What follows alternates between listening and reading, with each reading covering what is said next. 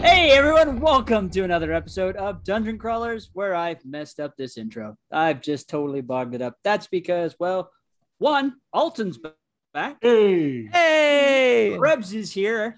And obviously, you know I'm here because I'm talking. Otherwise, that would be really weird. But we have a- an amazing guest host uh, on with us tonight. You may have heard of him. He's been on the show one or two times before. Uh, then who could it author- And amazing, amazing individual, Tracy Hickman. So, yes, we need sound. This is good to be here once again on Dungeon Crawlers Radio, where my career began. I don't I'm how glad that you have finally recognized that. It was the podcasting career, most certainly. I think this Yes. is probably one of the first podcasts, actually, that I uh, was ever on. Like many other best-selling New York or New York Times best-selling authors from the 80s, your career started on Dungeon Crawlers Radio. Yeah, pretty much so. Okay. Yeah, I'm, I'm, I think that that's. I think that I, you know, I, I don't see why you can't claim that. Everyone else has. You might as well. as well. Nice. I, I do remember how long it took me to get the courage up just to ask to for you to come on the show. It was ridiculous. I stood there for like an hour. It was, yeah.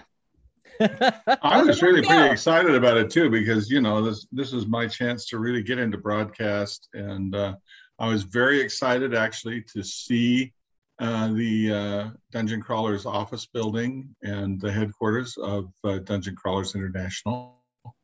Um, I, I, I must admit it was not as impressive uh, when I arrived as I expected it to be, but uh, nevertheless, uh, you know, nobody mugged me, and uh, I, I we had a really good time. And in true fashion, we were in the basement. So hey, That's right. We were indeed, in, at, like all dungeon crawlers should be, in the basement. A- and in our defense, at this time, we have spread the show out across three different locations. So we've gone to three s- th- uh, three times the size of the company originally. yes, True. Spanning the we're globe to bring you the paid constant variety. exposure. Yes. we get paid in exposure. Much of it indecent. But Dan, the people at home might be asking, why is Tracy on with us tonight? Well, so for those of you that have been a long time listener, you know that Tracy and his and Howard Tayler and his son Curtis put together a pretty amazing little gaming system called XDM or Extreme Dungeon Master. And they have now kickstarted a s- second edition or second version, uh, you know. Hey, it's role playing games. Every role playing game has a second edition, Yeah, right? That's right. yeah. Any, any, or multiple editions, apparently, from Yeah. if recent history is of any any judge. But yeah, any every role playing game should have a second edition, and XDM, Extreme Dungeon Mastery, should uh, be no exception. Yes. I mean, I, I, I did, I, I did go online the other day and, and just, you know, to revel in the, the old glory, you know, as, as a, as a former celebrity, I wanted to go back and relive the glory days of XDM. And uh, so I went online and discovered that uh, hardback XDM copies were being sold on Amazon for $973 a piece. Wow. I still have my original copy. Dang it. I know you could have really made bank on that. Oh no, it's worth more staying here. That's the Well- way that everyone else felt too, which is why Yes. the one copy that people keep passing around was currently at $973. It's like Uh, physical haven't- NFT. And It and is. It's, very it's a much- that- that's good. I like Physical that. Actual NFT. physical NFT. Wow. Man, Almost as valuable as an NFT. business idea. What if we like made something and then sold it to people? What if it was But, like, collectible? Only, An yeah, there was actual like a limited What number idea. of them. I only have one copy of XDM uh, remaining in my possession. And this is copy I'm holding in my, my hand right now, which is distinguished by the fact that it is signed by everybody except me. And actually, this particular copy is signed by um, the cast of the Guild. Oh wow. Ooh. Yeah. So yeah, Felicia Day and her crew I'll sign this copy, and it's the only copy I have. So now when I run an XDM game, I have to like take this invaluable copy with me. And, You know, and, it- and run the game from if there. you want to complete the signatures on there, I know a guy, he's a friend of the show. We can get a Tracy Hickman signature for you. Hey, Whoa, whoa, mine whoa, has whoa, the whoa. Tracy Hickman signature. no, not not not him. He's too big. Ah, okay, okay. But yeah, so so the Kickstarter's launched already, right? Yeah, the Kickstarter launch. We, we decided that $973 was really way too much money. Or more particularly, we decided we just hadn't printed enough books. so, um, but in true, you know, dungeon fashion, we decided that what we really needed to do was to produce a second edition, to do things, um, uh, to add, add some things uh, to this uh, particular book that, that weren't there in the original edition. Um, things like um, grammar and uh, spelling, and um, um, but more particularly to update it and and to bring some new ideas and uh, uh, to the book as well. So it's it's actually been a fun journey to include some new things in um, in this edition and bring it a little bit more up to date. I think. A Uh, girthier, mirthier, doubled down second edition. absolutely. I like that title. Love it. So we're looking, we're very much looking forward to the book. It, it did fund very quickly and, and um, uh, they've just put up some new uh, stretch goals, I think, for the project.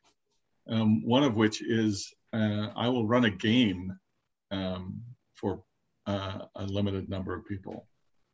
Nice. Yeah, it'll be all all zoomy, you know, but we're all used to that. So Yeah. I mean, taking a taking a look at this right now, uh, we've passed the seventy-five thousand dollar mark. We got fifteen days left. By the time people of the internet you are hearing this, it will be less than fifteen days left. So make sure to go to Kickstarter, check out XDM, Extreme Dungeon Mastery Second Edition, the cure for the common game, and uh, check out some of the cool stuff in the campaign. I think it's gonna be pretty neat. Yeah, absolutely. Check it out. Especially as a wonderful. Um, uh, uh, well, there's a sales video, of course, by me that is extremely cheesy, and in fact, I think cheesy was the operative word that uh, many of the comments uh, used. But beyond that, there's actually a very interesting. There's also an additional video that you'll see um, a a link from uh, in the Kickstarter campaign um, uh, that talks about uh, XDM and how it really is uh, very much a, a pillar for some people in terms of, of how to play their games and how to run their games and um, and has done very much what I had hoped it would do, which is bring adventure and excitement back into adventure games. Yeah. So yeah, please come take a look at the uh, at the Kickstarter. Join us if you will. Become an XDM yourself, and um, and elevate your games. That's that's what XDM is all about. You know it and that really rings true. It's something that we've talked about a lot on the phone and, or a lot on the show here and i know that you know you've talked about it even on the show and in other places plenty of times over the years is about how good story and uh, uh, even in the context of games even in the context of fantasy or fiction can be a meaningful life impacting experience to people. Um, and and we wholeheartedly stand behind that what what to you has been one of those impactful stories that has has really helped turn that key for someone else Well, there's there are a lot of stories of the people that we've met down through the years. I mean, people um, people very often will come to us at conventions, for example, and will start telling us about our games, you know, about my module or my game or my book. And on the, you know, on the surface of that, it seems ridiculous. You know, why, why are you telling me about my book? But I've come to understand, and, uh, and it's an important, um, important idea that when people come to tell me about my book, they're not telling me about my book, they're telling me about their performance of my book. they're telling me about the experience that they created in in reading those books that was made real for them in a unique way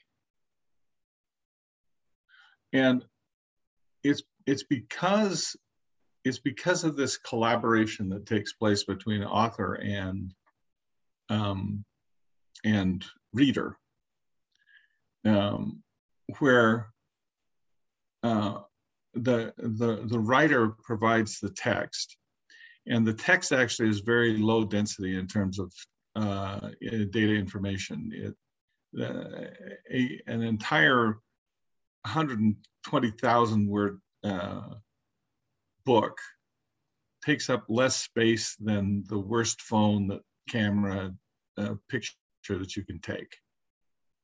There's just not that much data and information that's there. But what happens is in this string of words and spaces, that what happens is that in that white space in between those words, there's a creation that takes place in the reader. And the reader becomes an active participant in creation. All the sights, the sounds, the smells, the experience, the emotion, everything, all of that happens in that white space between the words. And that is that gap is all filled in with experience from the reader. So the reader becomes a participant in the creation of what happens here in, in the written word. And because of that, it becomes hugely impactful to them in within the context of their lives. I I, I remember um, uh, there there are many many moments that I remember meeting and connecting with fans and meeting with fans down through the years. Um, uh, I, I I remember in in because Margaret and I will go to conventions or we'll go to book signings and we will see people across the table from us. And and every one of them is very smart. They know that they've only got a, a moment of our time, right? And so as they pass in front of us, we we take the book and it, it also almost becomes a rhythm we take the book we ask them what their name is, thank them for coming. What did you enjoy about the book? Who would you like this signed to? Sign the book, thank them, and pass the book on and go to the next person. People are very smart and they know that they've only got a moment with you. And so they know that they've only got that moment to really convey to you the deep impact that this book has had with in their life.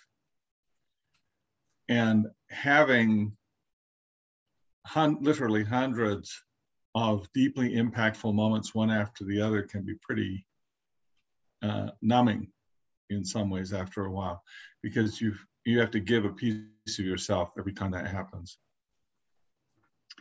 So um, we were, uh, Margaret and I were in a book signing in uh, Fort Lewis um, uh, up in Washington State and a military base, and this was a few years back.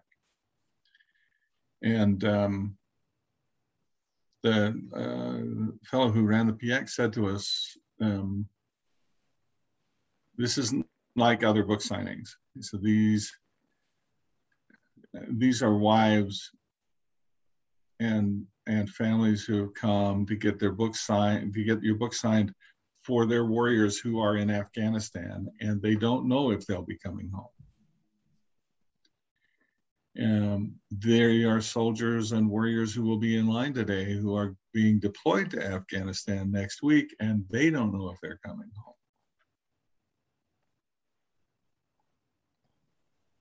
So, with this kind of solemnness, we were sent into this uh, the PX where we were signing these books. There were maybe about 500 people here in line to get books signed.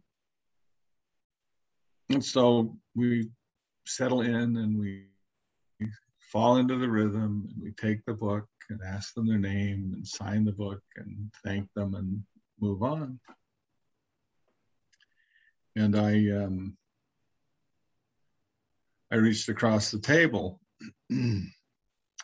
And I looked up and there was, uh, I saw the book first. The book was this annotated chronicles collection of our first three books, and it was the most dog-eared thing I had ever seen. the corners were curled, the, the the cover was torn, and uh, and it had generally just taken a beating. And I looked past the book and I saw a, a young man, uh, another gaunt young man in a wheelchair. And he he said to me, This book has been with me everywhere. I take it everywhere I go. I read the first ones when I was a boy, and I carry this with me, take it with me everywhere I go. It's jumped with me from 30,000 feet. It's been under the oceans. He's, and then he said, I've, I was, and, and I was looking at this warrior, and many, many years before when Margaret and I had written the, uh, our first books together, there was the story about this warrior named Sturm. And Sturm um, was in his heart a knight, but had never gone through the actual process and the and the the knights of the actual order despised him and refused him uh, to be uh, become a member of their order. But when the forces of darkness attacked the, the, the the great tower. And all of the knights fled the battlements. Sturm was the only one who stayed. And he stood against he stood against the darkness, he stood against the evil. And and he died on the wall. And his death so inspired and shamed the knights at the same time that they remounted the barricades, remounted the walls, and fought in his name uh, to victory. Well, I'm looking at this young this young man in this wheelchair across from me, and he said to me, "Read these books when I was a boy, but I was in Afghanistan." He said, "I was on point." And I got shot.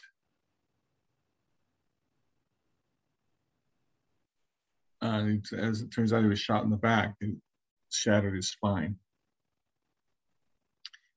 He says, and as I fell down, I could see the Taliban across the ravine on the other side setting up a mortar emplacement.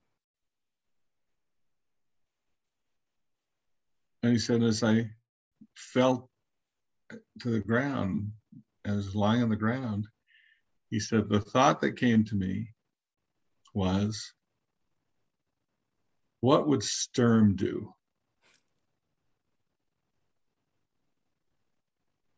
And he said, I got up with with my broken back and I warned my squad. So he said, I, this book, as he touched the book, he's this book saved 12 men's lives that day. Wow. And then he pulled his hands out on top of the table and he pushed his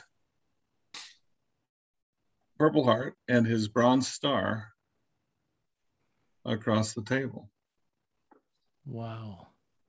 And he said, These are yours.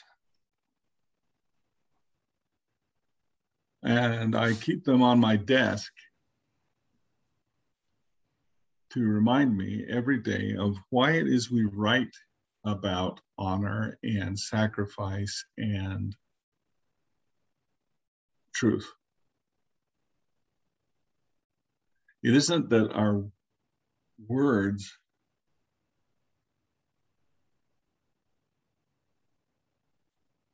were greater than other words, but it was that they inspired people to do great things. And that's why we write. Yeah. That's why these games are, are uh, these why these games are important. It's not just about diversion or entertainment. It, it is an opportunity for us to live um, live out truths to the point where we can can make them a part of ourselves and impact the world, change the world through action. Yeah. Thank you. No, That's amazing. that is amazing.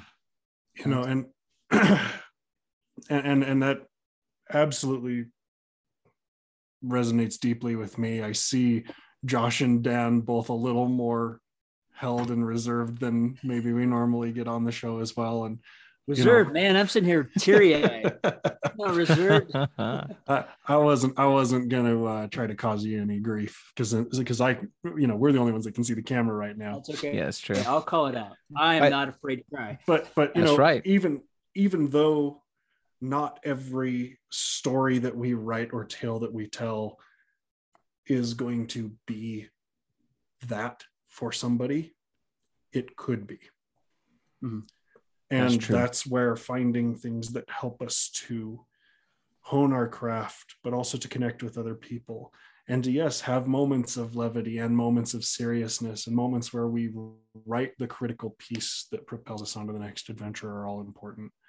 Um, I'm really, really grateful that you, that you shared that story with us.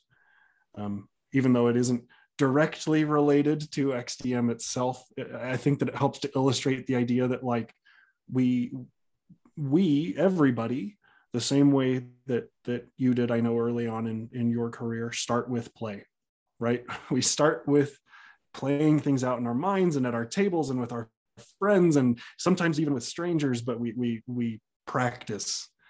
And over time we fine tune and find more opportunities to go.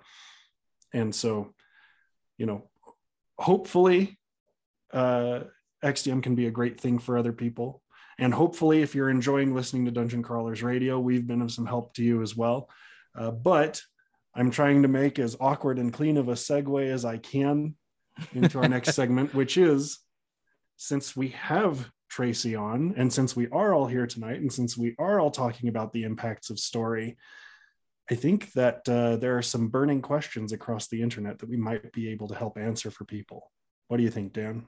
Yeah, I mean, we can definitely jump into those. But, you know, the one thing I, I just want to go back and tie in. Um, that is the fascinating, wonderful thing about the Dragonlance series. You know, I read it growing up. I like I admitted, I just re- listened to, you know, uh, Test of the Twins. A war of the twins. excuse me, War of the Twins, Test of the Twins is next. Or I may be getting them all backwards because I'm I'm con- confuzzled and yeah, emotions are running high. But every character at one point in their story arc, I could relate to. You know, I could relate to Raistlin and feeling like he was the you know the oddball that no one cared about him that he you know he was the weakling kind of of the group um, there are times when i have felt like Caramon, where you know everyone's moved on i'm stuck you know and, and i'm in this woe is me misery and i don't know how to get out of it there are times where i felt like Tanis, where i'm in charge but i don't know how to lead but i'm expected to be the leader um, you know there are times where i'm I'm just the wanderless kender that's just wandering around, ex- super excited, um, waiting for the next exciting thing around the corner.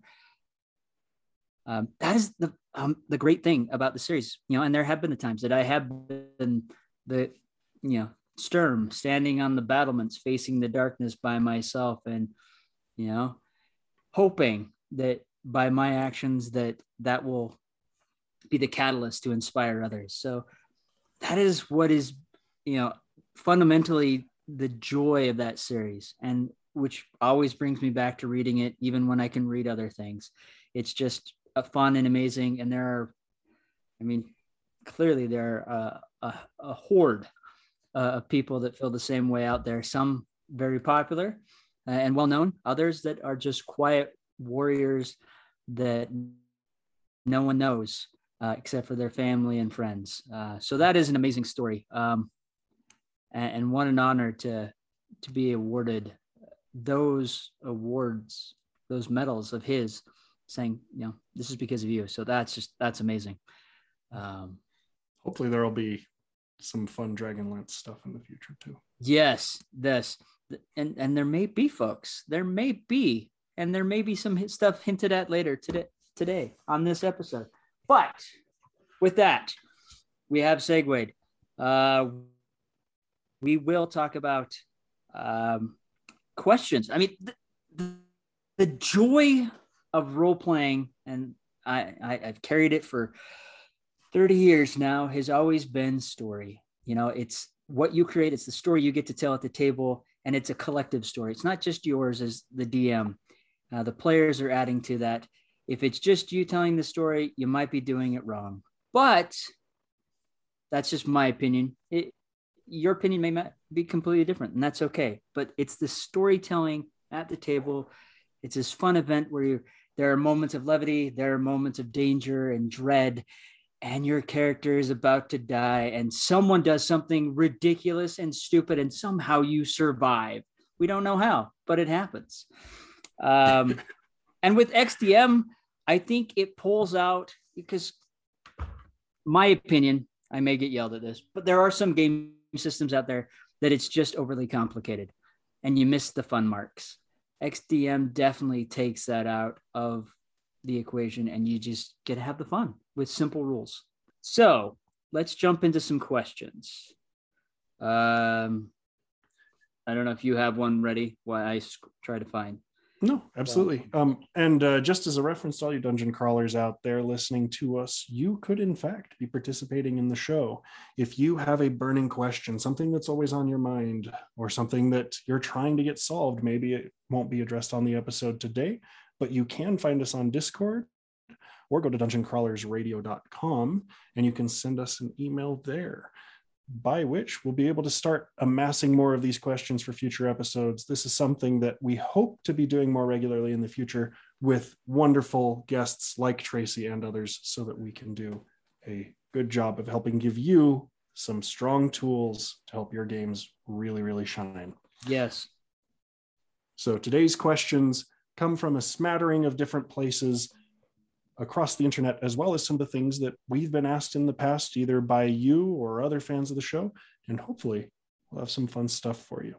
Ooh, ooh I want a smattering question. I want ooh. a smattering question. Go ahead. Please. No, I don't know. I just he, he just wants one. He wants question. you to lob him a question. He's already ready as the master storyteller. He's like, "Wait a minute. I know all the answers. Give me a softball." And if I don't know the answer, I'll No one, one does. That's right. I mean, it's your job.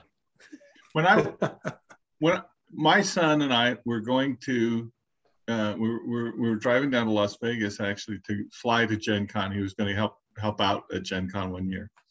And he asked me a question on the way down uh, on the road, and I gave him an answer.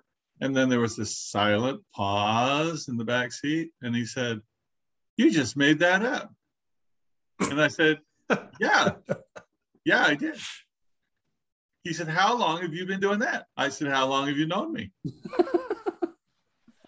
He's, I said, I'm the dad. I'm supposed to know the answers. And if I don't know the answer, I got to make one up. Totally. Like Brilliant. Brilliant. Yeah, it was, it was, it, it, and in that moment, he became a man. What can I say? yeah. So, funnily enough, everything up.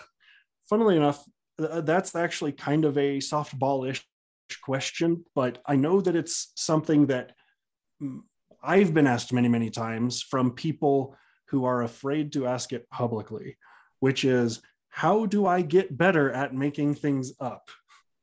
I have some thoughts, but I'm very interested to hear from Tracy what some of yours might be.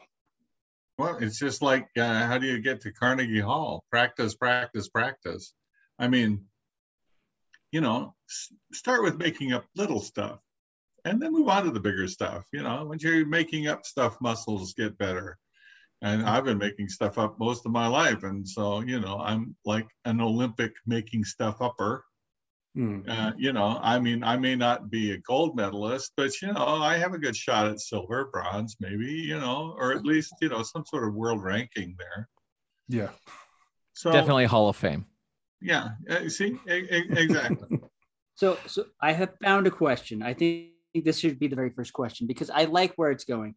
Um, so the problem is for this this player is, uh, so I'm going to read the question as it, it's written out. So let me explain Yes, my yes. problem. You've got, let's say, an air elemental you want to kill, and it's basically made of air. How do you kill it? Simply by hitting it with any weapon seems a little bit illogical to me. It's air, and you can't kill it uh, with an, not even with a non-magical spork, or can you? So I have some thoughts on this, and, and for the context, and I'm sure longtime listeners, you guys are tired of hearing this. I have I I don't play or GM. I'm sorry, DM Dungeons and Dragons, or rather, I haven't done so for 30 years. I've done other systems, I've done other games, but even so, uh, I, so so the point is that my my opinion comes from being a GM generally or a storyteller and may not jive with all systems, but that's okay because remember, if you've listened to any of our previous GM seminars, this world is yours to craft, and the players are there to help tell their story, right? Um, air elemental, I get it. Don't take it too literally. When it comes to elementals, what we're talking about is that someone through druidic power, magic, psionics, mysticism, whatever you want to call it, depending on the system, they have used an element to make something corporal something with that's physical something with a body something with intent something with ability and inability and strengths and weaknesses. Yes it's air but that's just a material. That's just like saying well i made a creature out of thread but how can it be strong? Well it's you ever you know uh, that you've ever seen carbon fiber before? I mean that's just thread right? The idea is that you take an element out of nature and from that you make a formidable monster, but you've made something magical. You've made something different. It's not just air anymore. And so, weapons of various flavors and types and of backgrounds, of special abilities, those can be used to damage the magic, to damage the physical, corporeal existence of the thing, to dispel the monster, depending on the system. So, don't think of it as just air because it's not just air. Yeah, if I can expand on that, um, in in a lot, lot of the worlds that I've created and run, um, I actually run elemental style creatures similarly in from a lore capacity to the way that liches are. Right, liches all have a central phylactery that is the center of their being and life force, and if you can destroy it, you destroy them. If you can control it, you control them. Right and that's a creative way that i've given a workaround to lower level parties and things like that is they happen to slice through the thing and hit that center crystal or whatever the case may be that allows them through but one of the only reasons that that works and also the reason that i agree with krebs on his statement as well is because there's an important question that needs to be answered before that which is what is going to be cool and fun for my players Yes. for some groups, that technicality of you are swinging at air might actually be a fun puzzle for them to solve. It may be a way for their wizard who's been languishing in the background as the barbarian and the fighter have been taking care of everything in melee combat to finally feel effective and a part of the group or to use that one spell that they've been holding on to forever. It may be an opportunity for you to pass a message through to the group instead, where you turn it from being a combat encounter into something a little more meaningful that propels the story in a different direction. If you focus on what's going to be great for your players at the table, instead of just having to read the stat block and do the stat block and do the lore, you're probably going to end up having a much better time. Uh, Tracy, what are some of your thoughts? Well, I think I'd go with a va- vacuum. Yeah. I think I'd also go. I think I'd also go the fireball, uh, just to use the fire to consume uh, the oxygen within the space. And see how it likes them apples. Um, I, I think uh, going along with what Alton was saying, actually, what's going to be fun for the players and what's going to be fun for the players is uh, is the primary consideration.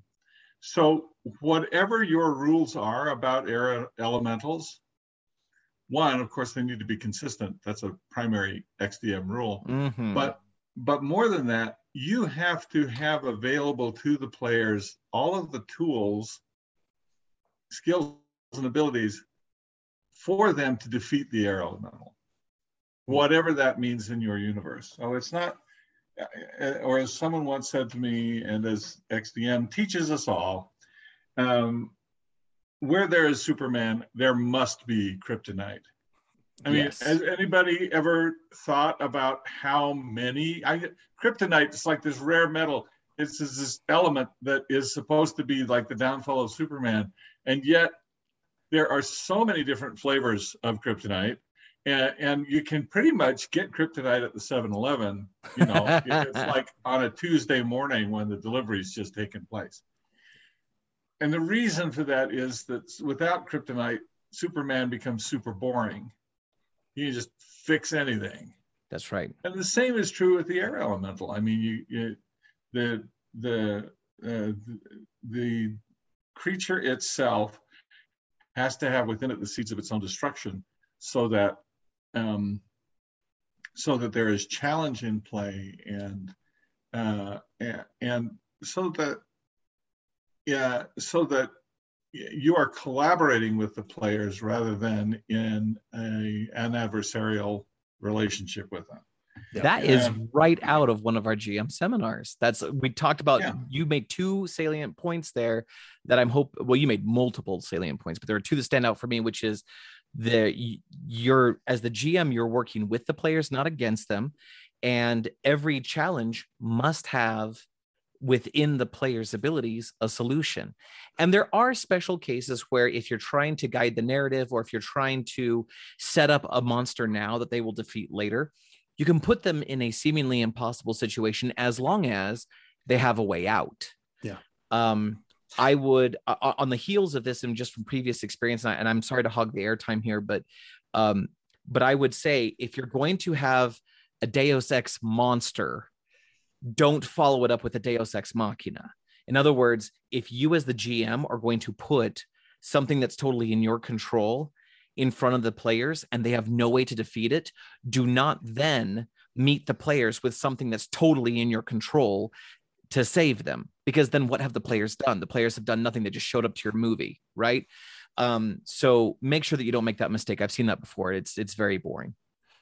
Uh, one one uh, critical exception to that that I will say before I pass it back to Dan for the next question is if you have a party of bards with no weapons and they're about to face an air elemental, give them a few dozen eggs and make sure that they understand that a meringue is just whipped air. Okay, Mr. Dan, what do we have next? Well, just answer the kryptonite question. There are eight different forms of kryptonite. Uh, nice. Uh, and if you watch the first like three seasons of Smallville, it seems like you kick over a rock and there's kryptonite. So that's right. That's right. Um, and I really think I need to create a magical spork for for my next game. That just sounds amazing. Um, for the record, the technical word for a spork is a runcible spoon, and so use that wisely in your item creation.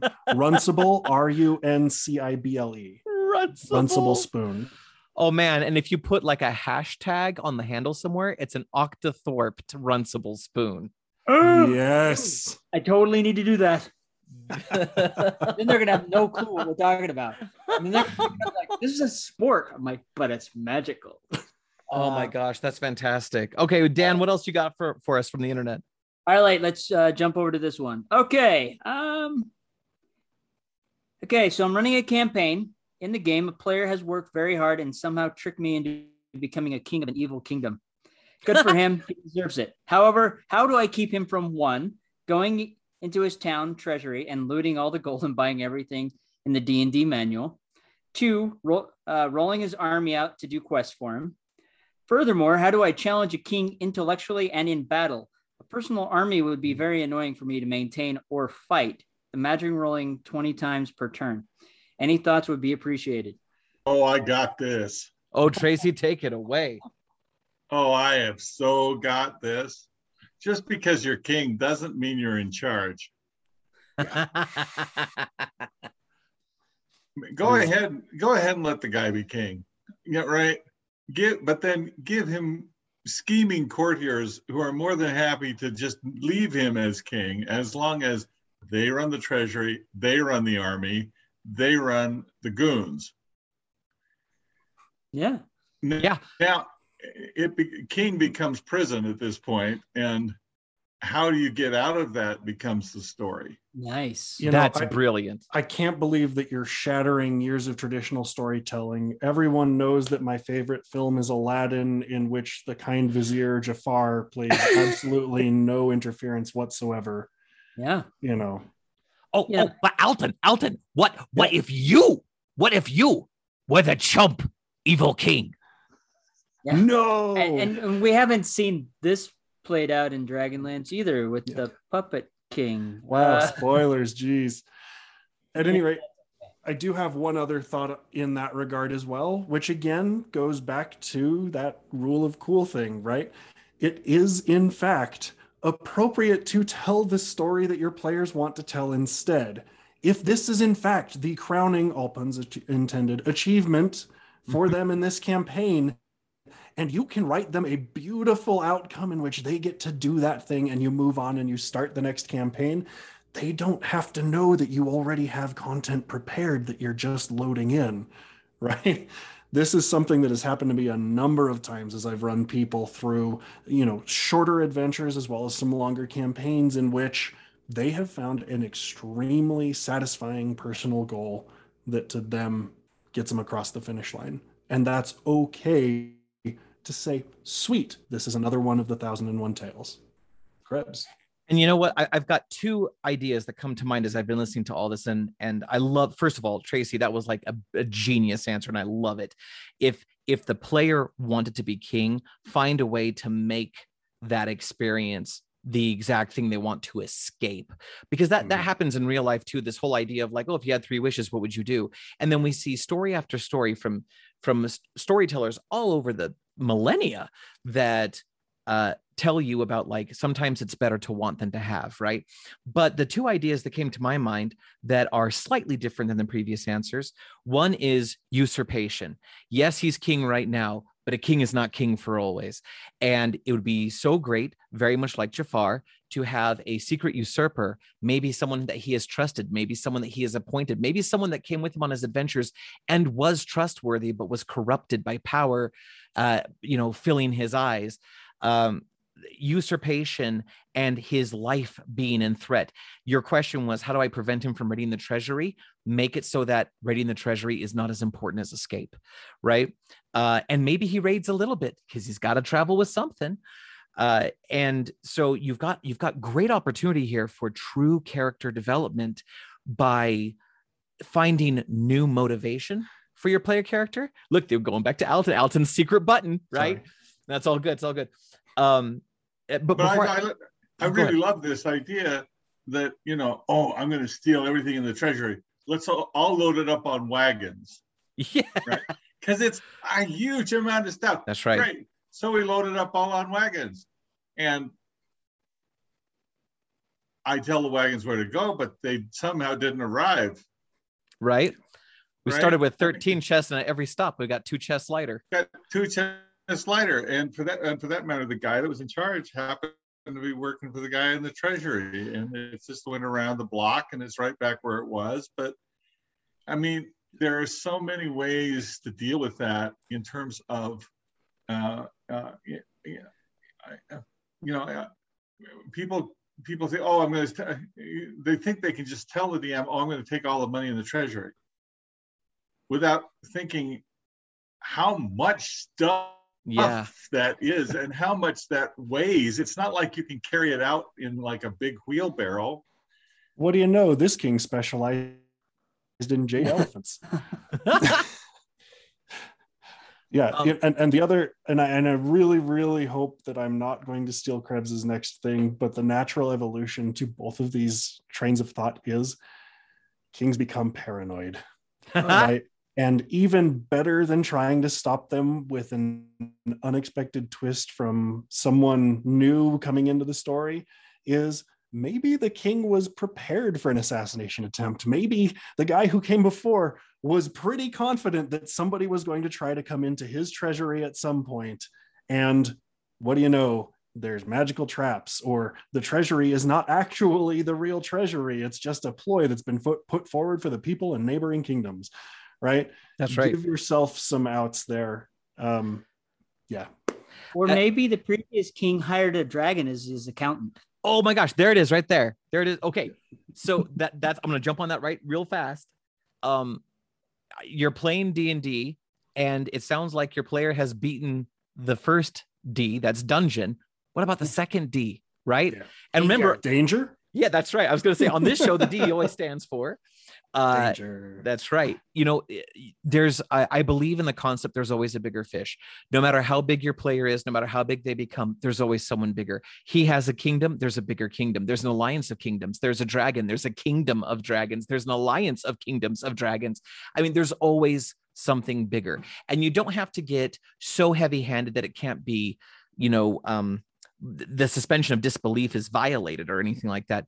But there's always there is always a way to karmically address your players properly. And so okay so now you've got multiple avenues here to help you with that problem. I am positive you're going to find the one you know in your player that's going to give them the best opportunity to make the best story. Run with that one. Or or Yes, just, you know, the treasury is built like Gringotts from uh, Harry Potter. You know, all, all those goblins and that extensive train and that that dragon. Yeah. uh su- surprise oh, the entire treasury is nothing but like foil wrapped chocolate and rock candy good job everyone Yeah. All right. So I found another one, and well, I'm, I'm pretty sure. Uh, yes, this is the final question, which is why I've left it for the final question because, well, it's just fitting. So the question is when in Ravenloft, would the town in question know that the Dark Lord is indeed, say, a vampire? That he or she would be the real, uh, the real ruler of that domain. For example, Barovia. Strahd has been there for a very long, long, very long time. How do the villagers see him? Simply as an undying ruler or a ruler at all? For for what he is, a powerful vampire, for the real ruler of Barovia, his castle is simply a haunted castle that's been there since the beginning of Barovia, or that the castle Ravenloft is the home of the vampire Dark Lord. I Okay. guess it could vary from DM to DM, but I have always wondered how you would explain it. Okay, so I want Tracy to go last on this because I don't want to be contrarian and I also don't want the internet to hate me for trying to tell, you know, at any rate. Know how it is over the creator of Ravenloft. yeah. But as somebody who spends quite a bit of time in Barovia land and helps a lot of players run various editions of Ravenloft, but most notably Curse of Strahd, this is a thing that I believe is actually a power technique that you need to be aware of as a GM. Okay. Even if you have a pre existing module that has some amount of content in it and you feel that it's rigid and things that need to happen, your first step, if you want to run something like that, in my opinion, is understand what the basis of that world is. Whether you're intending on playing it exactly as written or whether you believe that it's worthwhile to change something to your whim, all of those decisions need to be made before the players sit down at the table, which means it's probably worthwhile for you to read through it or watch a playthrough online or reach out onto Reddit or to your favorite friends at Dungeon Crawlers to ask critical questions because both answers are correct in my opinion and it all depends upon the tone and the structure of the story that you are trying to tell within Barovia. My personal opinion is thus my favorite way to run Strahd is everybody knows he's the kingpin and the people that are there believe that there is no way out. It is part of the dread, it is part of the upset, it is part of the thing that should set the tone for your players. Now, I have also had to adapt adopt Curse of Strahd to play with a younger audience or people who deal with particular triggers and upsets and things like that. And so there are situations in which that is not something that makes sense. But going back to our gold, silver, and bronze rules of storytelling, as well as our platinum and electrum rules, right? Those rules start to come in effect even before you sit down at the table. And if you understand what your players want and need out of a campaign, you can help to tone the structure of the story and the interactions with the characters that are going to be in it towards those players. Before we pass to Tracy, Krebs, any additional thoughts from you? Actually, I think you answered that beautifully. That I, I admit I have never played any aspect of Ravenloft or Curse of Strahd with the exception of one time in a board game. But Curse you! Curse you! But, but what I like about what you said, Alton, uh, the idea that everybody knows the truth. I mean, I was I was floating between, you know, in the original story of Dracula, you have the village people and they live on superstition and superstition propels them, but it also compels them and it also entraps them. And you have some people who are skeptical, maybe they don't believe at all, and some are such fierce believers that it replaces their religion. You know, you that's the whole gamut of people. And the same thing can be said here if everybody knows the truth, if every, if everybody knows that he's he's the one, right? Then you've got a group of people who feeling trapped will be sympathetic to the players and try to help them in their endeavors.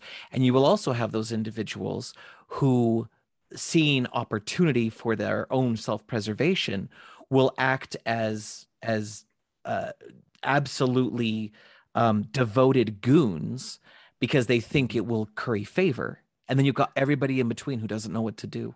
Yeah. Can I share one specific thing I'm going to share one specific thing.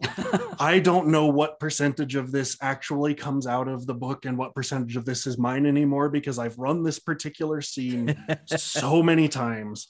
But my absolute favorite way and time to introduce players to Strahd in the flesh is at the very beginning of the campaign when they very first enter the village. And what you do is you hear the bell ringing in the distance right? And it keeps ringing. So eventually they're going to make their way over to the chapel. And what they come in upon is Strahd reviving the pastor who has just tried to hang himself in the belfry. Strahd drove him to do it, let him struggle, and then resuscitated him right at the verge of death and tells him plainly to his face I control who lives and dies here. Continue about your business until I tell you otherwise. Oh, hello, the rest of you, right? and I've written a whole bunch of different dialogue depending on the group that I'm playing with, and I will tone that down depending on the group that I'm playing with as well. But introducing the players to that critical idea so early allows everybody to understand that concept from the get go, and it adds a feeling of both dread and kind of incredulousness right from day one so that when the townspeople tell you you have to do this like you you just you have to do this. There is no other way out. And when all of the vistani come through and start to read your fortune like oh man you better go get all these things and go try to do the thing it gives players a real pull instead of a push because the whole world is convinced that that is the only way through. Okay, I'm That's going to be quiet. Gonna And now, back. the master himself, Tracy Hickman. Oh, oh, you're on mute, bud. Oh, that's much better. yes. Yes, there we go. The silence was deafening.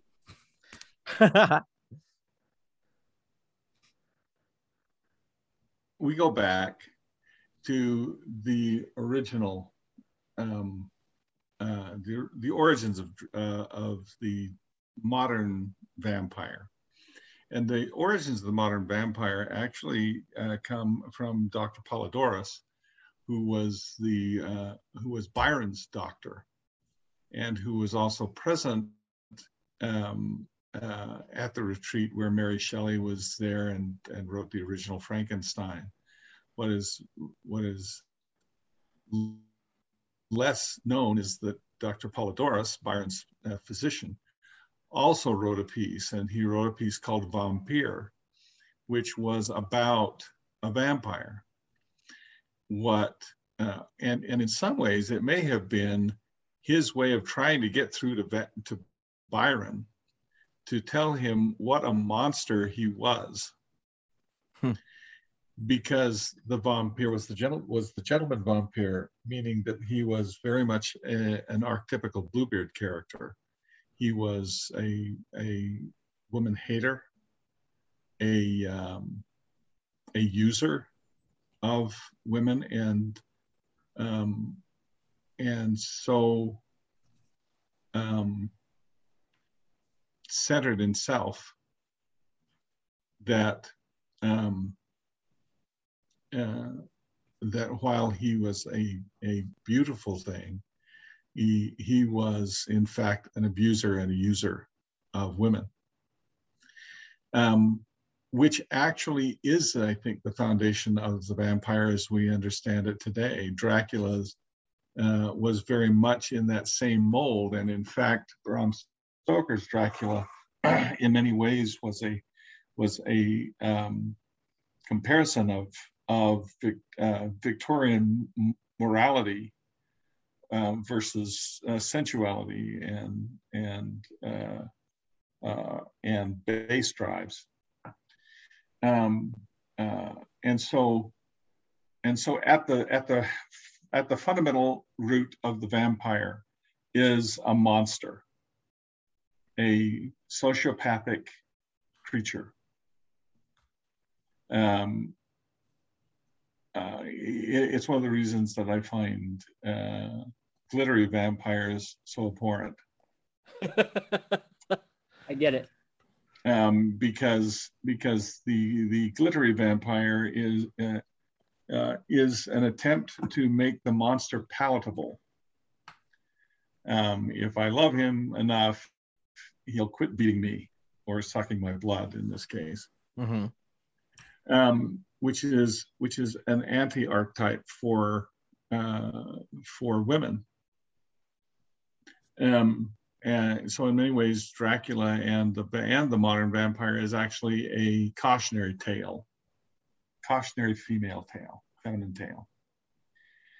Um, Strahd is no different than that. And in fact, I do think that Curse of Strahd did an excellent job of setting this up in terms of the world of Ravenloft.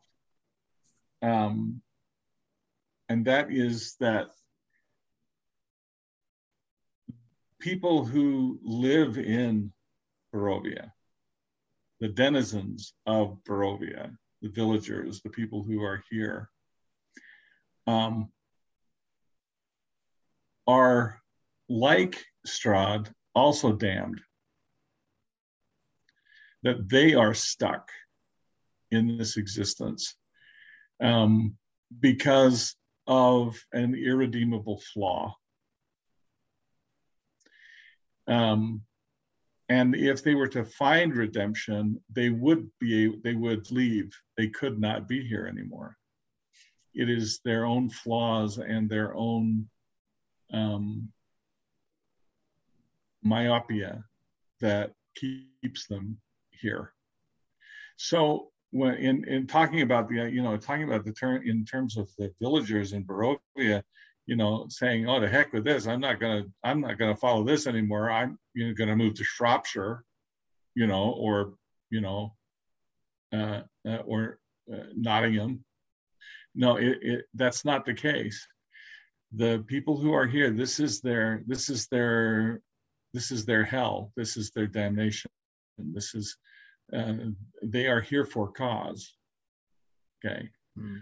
Um, and as as damned in their own way as Strahd is. So this is not a, necessarily a natural existence for them.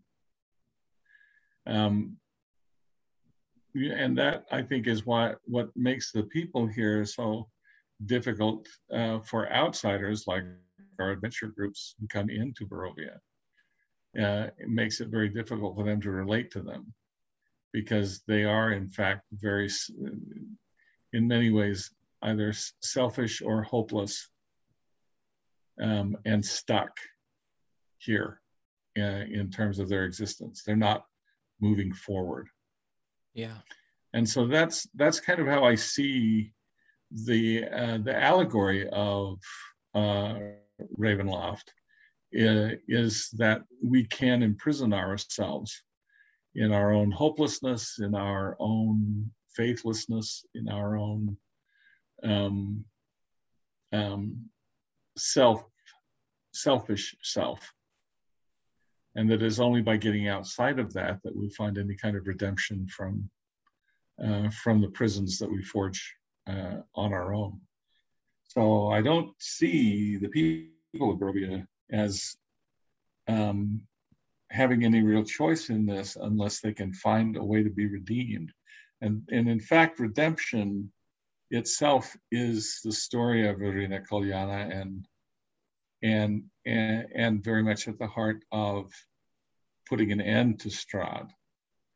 It is, in fact, the return of hope that Ireena um, brings to the land that not not only destroys the vampire ultimately, but but also destroys the uh, the damnation that is holding everyone back. Nice. I'm so pleased that you talked about the primary themes there. Um, I I actually pulled up one of my favorite utterances from this scene that I've ever written. Mm-hmm. Uh, if you'll indulge me before we pass it pass pass it back to Dan. Yeah. Again, setting the scene. He's just walk. The players are just walking into the chapel as Strahd is, you know, helping this uh, this this pastor up after you see the cut rope from the belfry fall into the floor, and he says, "When you have finally failed to entertain me, I will send you to the mists myself. Until that time, go about your business. There will always be souls to shepherd, after all. Now, if you'll excuse me, I must tend to other lost sheep. Nice. And then he turns around and just starts talking to the players like nothing at all has happened behind him and invites them to dinner. And it's a whole it. to do. Thank you. Thank you so much for coming on tonight. Thank you for helping answer some really cool questions. And uh, let's pass it back to Dan to take us out. Well, I mean, before uh, I I close up the show, definitely if you haven't already, go check out Kickstarter. Grab your copy of XDM. You will not be disappointed. In fact, uh, as we started this episode, I, I I jumped and grabbed my copy because I'm excited. I love my copy. I have used it many times when playing with my kids, or if I need to put together a real quick game. Uh, the rules are simple. It's light, and it's all about storytelling and having fun. You pretty much use one die, and that's it. Um, now, if that, those rules change in the second edition, don't shoot me because that happened. you know, it may be two dice, or maybe it's just a really, really big d20 you have to roll. So that would be even better. Um, but go do that. Also, uh, check out Tracy and his dear wife's Laura's um, from the Hearth. Is that what it's called? Uh, oh, live we've been doing, you guys yeah, been doing. the uh, Dragon Hearth live, which we're doing uh, on Twitch and on YouTube and on Facebook. We're streaming live to all three. Nice. uh, having a great uh, great time with that. We're um, uh, we are um, not only excited about XDM, but um, the uh, just uh, uh, two other things. The uh, our Dragonlance novels uh, that I'm doing with Margaret Weis. We have, uh, that trilogy is going to be starting next year, and uh, uh, at, uh, coming to the public next year, I believe.